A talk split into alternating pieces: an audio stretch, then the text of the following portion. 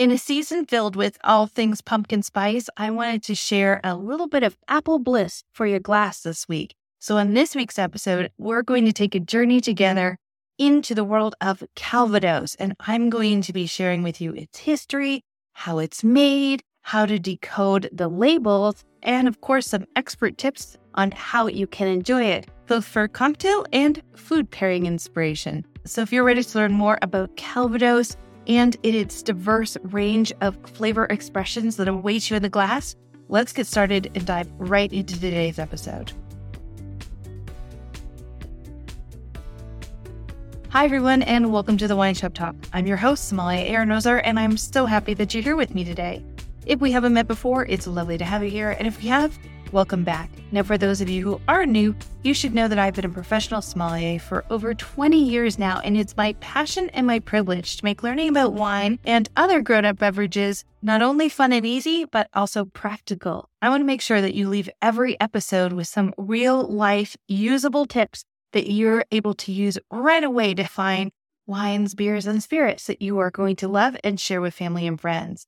I want you to think of me as your very own practical sommelier. Now, our journey is going to begin for this week's episode by first getting our bearings of where in the world are we even to discuss Calvados, which is a renowned French apple brandy in the beautiful, picturesque region of Normandy, France. And maybe the first thing that I should cover is why aren't grapes growing up in Normandy? And this is because the weather and the climate coming off the coast is very cold, damp, and humid, and it is just not a good place for grapes to thrive. Yes, you can plant them, and in sheltered locations they will grow, but they are not going to grow abundantly like the area of Bordeaux or in the south of France. So, how did apple trees then get into Normandy? It was the Romans in the first century AD who first brought apple trees to the area. The region's climate and soil made it ideal environment for apple trees to thrive. And soon, even in Roman times, Normandy became known for its diverse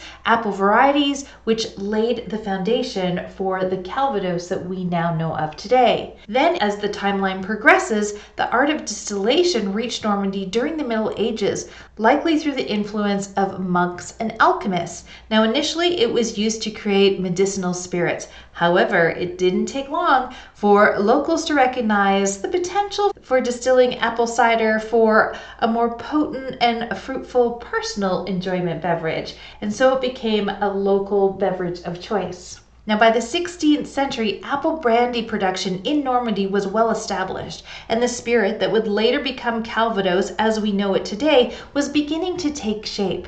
Now, initially, it was known by various regional names depending on where it came from, but the term Calvados became more widely used during the 19th century.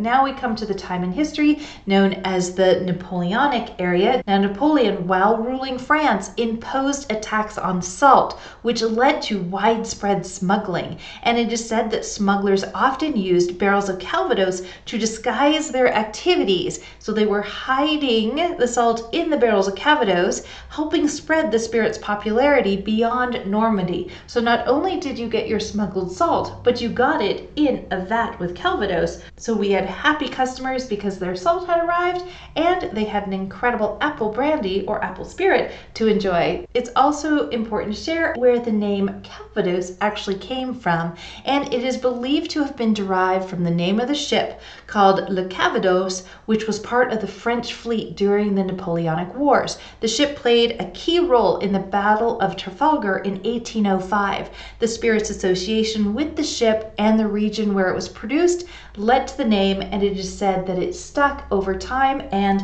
now we still use it today. Now, when we jump ahead in history, we get to 1942, and this time period is important because this is when Calvados received its AOC classification, basically becoming an official product of France and part of its classification system for agricultural products. It meant that the product now had rules and a guarantee of origin for consumers. So when consumers bought the product, it was guaranteed to come from Normandy in France, made in a certain method, and so it became a guarantee of product origin in from France in 1942. Now, since that time, Calvados has always had loyal fans of the beloved spirit. And much like an Armagnac, it's considered an artisan spirit. But today, Calvados is seeing a resurgence of popularity as people are traveling and the cocktail culture is expanding, and people are looking for that fine product to make a cocktail with. Calvados is coming back up into the forefront, and I think you're going to be seeing it more and more on restaurant and cocktail lists around the globe.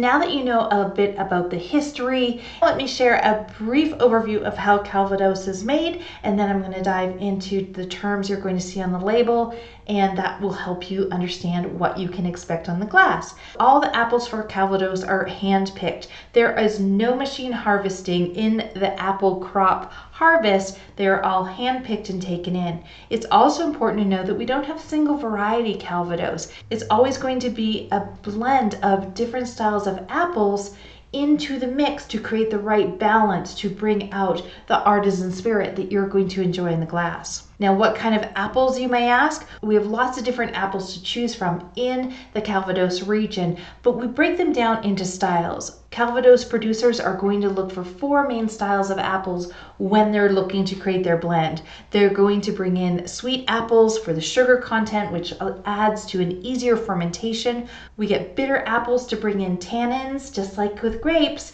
and high acids to bring balance. We get a mix of a bitter sweet style of apple, and this is a mix between the sweetness and the acidity, again, to bring in this perfect magical mixture into the base. And then we have some sour apples as well to give some tartness, a bite, and all of them come with beautiful aromatics. So in Calvados, when you enjoy a sip of it, just think that there's been a collection of a perfect magical blend of apples into the beginning of what you're enjoying in your glass. After the apples are picked, they are then taken back they are sorted, any damaged apples and imperfections are discarded, and then the apples are pressed. The system is very similar to grapes. Obviously, apples are not as easy to press as grapes. They don't squish as nicely, so larger presses are used to extract the juice. And then we get into what we refer to as must. So, unfermented grape juice or apple juice is referred to as must, M U S T. And this is going to be an unfiltered style of raw apple juice, if you will.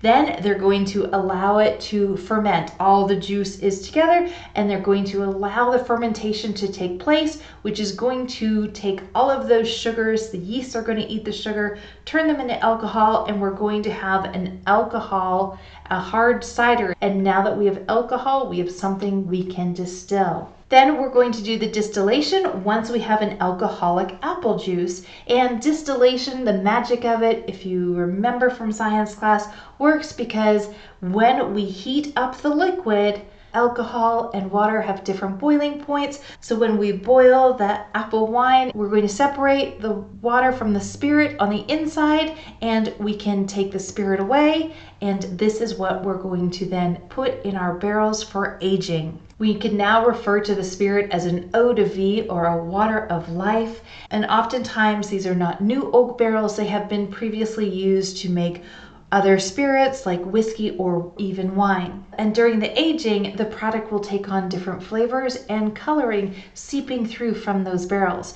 And the aging, when I talk about labels, we're going to talk about how many years the Calvados actually needs to be in the barrels and how we denote it on the label. Now, after the required time in the barrel has been completed, this is when the eau de vie or the spirit is taken out of the barrels and the Calvados maker will bring different vintages and different barrels together to create the house style. The master blenders are going to use their expertise to bring the balance of the characteristics of the different barrels of the eau de vie to create a well-rounded Calvados and a harmonious and consistent flavor profile that goes with their house style. Then the desired Calvados is diluted slightly, filtered, and put into its finished bottle to be shipped all around the globe and find a loving home. Now, as it travels around the world, this is where how to read a label comes into play. And on Calvados labels, there are three distinctions of aging that you will find on a Calvados label.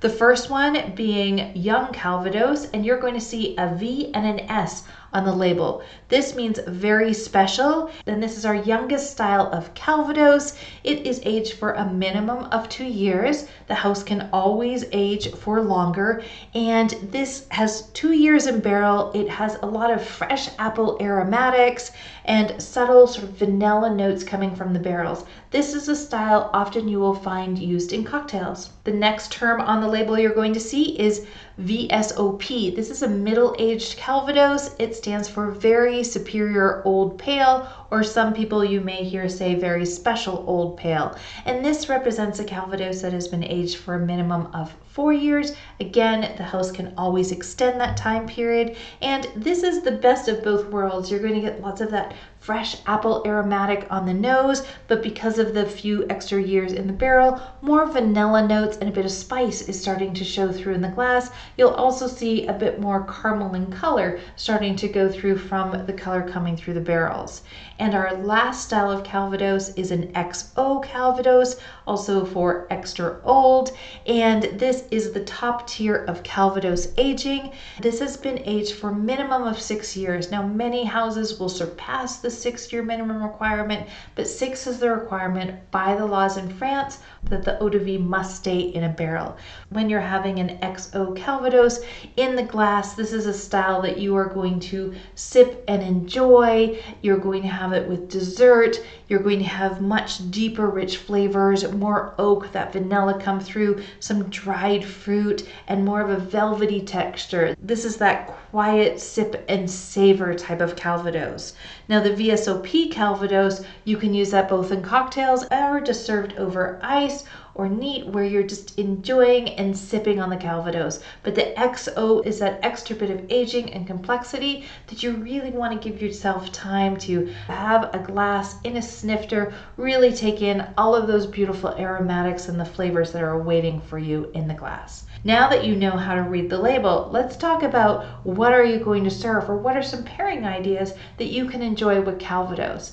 So, first, let me say that if you are an apple fan and maybe you have found brandy or Armagnac just too hot or too strong for you, then I would highly recommend giving Calvados a try. And perhaps you do just need a little ice or a touch of water in the glass. Just literally a dropper, a drop of two or water can really take the heat down, especially on the nose when you're smelling it. So if you are trying some of the after dinner spirits, such as a, a brandy, whether that's an Armagnac, a cognac, or Calvados, and you're finding it just too hot on your nose and the palate, it feels burning, then a little bit of water can really make a difference for you and how you enjoy it. So with Calvados, you can definitely serve a creamy based cheese like a brie or camembert, beautiful soft cheeses with the fruitiness and the richness. Obviously, if you want to pair it with some apple butter or stewed apples, this is really going to tie it all together. Now, blue cheese, if you are a blue cheese fan, again, this is something you might want to serve. I will always recommend that you have a little bit of honey on the side of the blue cheese just to bring a touch of sweetness in. So you'll find that sharp contrast and the sweet honey just brings a little bit of the edge. Any pork dishes with Calvados is divine, in my opinion. Whether it's pork roast, and here you can also cook with it as well, it's going to bring some delicious flavors to the dish. But because of that apple, when you're serving cooked apples or anything like that with the pork roast, here you're going to have a wonderful synergy. For desserts, obviously, we're heading into apple pie, apple strudels, tarte tatin baked apples, anything here that makes sense. You can also do a bit of an apple crepe if you want to, so a bit of Calvados flambe if you would like, but with some brown sugar and apples and a beautiful crepe and a little bit of Calvados on top can be a very nice divine way to end an evening. And of course, dark chocolate. I'm a big fan of dark chocolate with both cognac, armagnac, and whiskey personally. So if you are a chocolate fan, then the bitterness of the dark chocolate is incredible almonds and walnuts if you want to have chocolate with some nuts definitely put that there. And then duck, if you want to have a little foie gras, if you enjoy that, or pate, a little bit of pate on some bread and calvados. Maybe you just need a late night snack. It's also a lovely way to enjoy the end of the day. And caramel and toffee, if you are a caramel toffee, think of anything that goes with apple. Here you have the delicious brown sugar or caramel notes. So if you are having a caramel dessert, it's going to be delicious. So those are some food pairing ideas for you with calvados. It can be very versatile. Unfortunately, a lot of times it just kind of gets clumped clumped into just being on its own after dinner, it can definitely be served along with other dishes. And for cocktails, Calvados is a great base for cocktails. Anywhere that you would use a brandy or a cognac or an armagnac, you can definitely use Calvados. For example, in a Calvados hot toddy. So here you're going to use Calvados and honey, squeeze a fresh lemon, heat it all together, but you're going to have that delicious apple flavor and aromatics coming through as well. It is divine, especially as we're in full on fall. These warm Calvados hot toddy is a wonderful, delicious cocktail to try. Also, a classic whiskey sour where you're taking a bit of Calvados, lemon juice, and some simple syrup and just serving it over a glass. Really simple and delicious. Can do a sidecar, very classic style of cocktails where for a sidecar you're going to have calvados triple sec some lemon juice sugar around the rim and just a twist of lemon served in a lowball glass. If you have a favorite cocktail calvados could be a new base to give your favorite cocktail a bit of a fall spin. So i would highly recommend that you give calvados a try and the final fun bit of information I want to share with you on Calvados is that if you are traveling to Normandy, to France, or it's on your wish list, I can highly recommend it. It is a beautiful place. There is lots to see up there and drive the coast. Also, Mont Saint Michel is there, the Normandy beaches to visit. It's a beautiful, beautiful area to go and visit. Saint Malo as a city, incredible. The coast, the waves, all of it. So, if you have not been, I would highly recommend putting the area of Normandy on your travel bucket list. And if you are visiting in the fall, then every area, little village, if you will, does have what they refer to as Le Fête de la Pomme or the Apple Festival happens in Normandy through September and into October. So if you're visiting, you can find out when it will be taking place in the area you're going to be. And these are fun fall fairs with lots of apple related activities and insider and Calvados tasting, apple picking games, and lots of fun things for you to do. And if you're unable to travel to Normandy this year to celebrate, then on October 20th, you should know that it is World Calvados Day. So if you were looking for a great reason to pour yourself a glass and celebrate with the rest of the world. On that note, I hope that you have enjoyed today's episode learning about Calvados and that I have inspired you to want to take a walk over to the Brandy Wall at your favorite wine store and take a look at a few Calvados bottles. Now you know when you see the label what VS, VSOP, and XO means and what you can be expecting in the glass. But if you love apples and you're looking for a quintessential fall drink to enjoy, then Calvados definitely should be on your list. Now be sure to like, share, and subscribe so you never miss an episode. New episodes come out every Tuesday. And if you have any questions or comments about today's episode, you can reach out at hello at winegirlacademy.com or come say hi on Instagram or TikTok at Winegirl Academy. You'll find me there. Now, as I mentioned at the beginning of the episode, the Fall Food and Wine Pairing Guide is now available. The link is in the show notes below and it'll take you right to where you can download your free copy. I want to wish you a wonderful week Cheers to you. Bye now.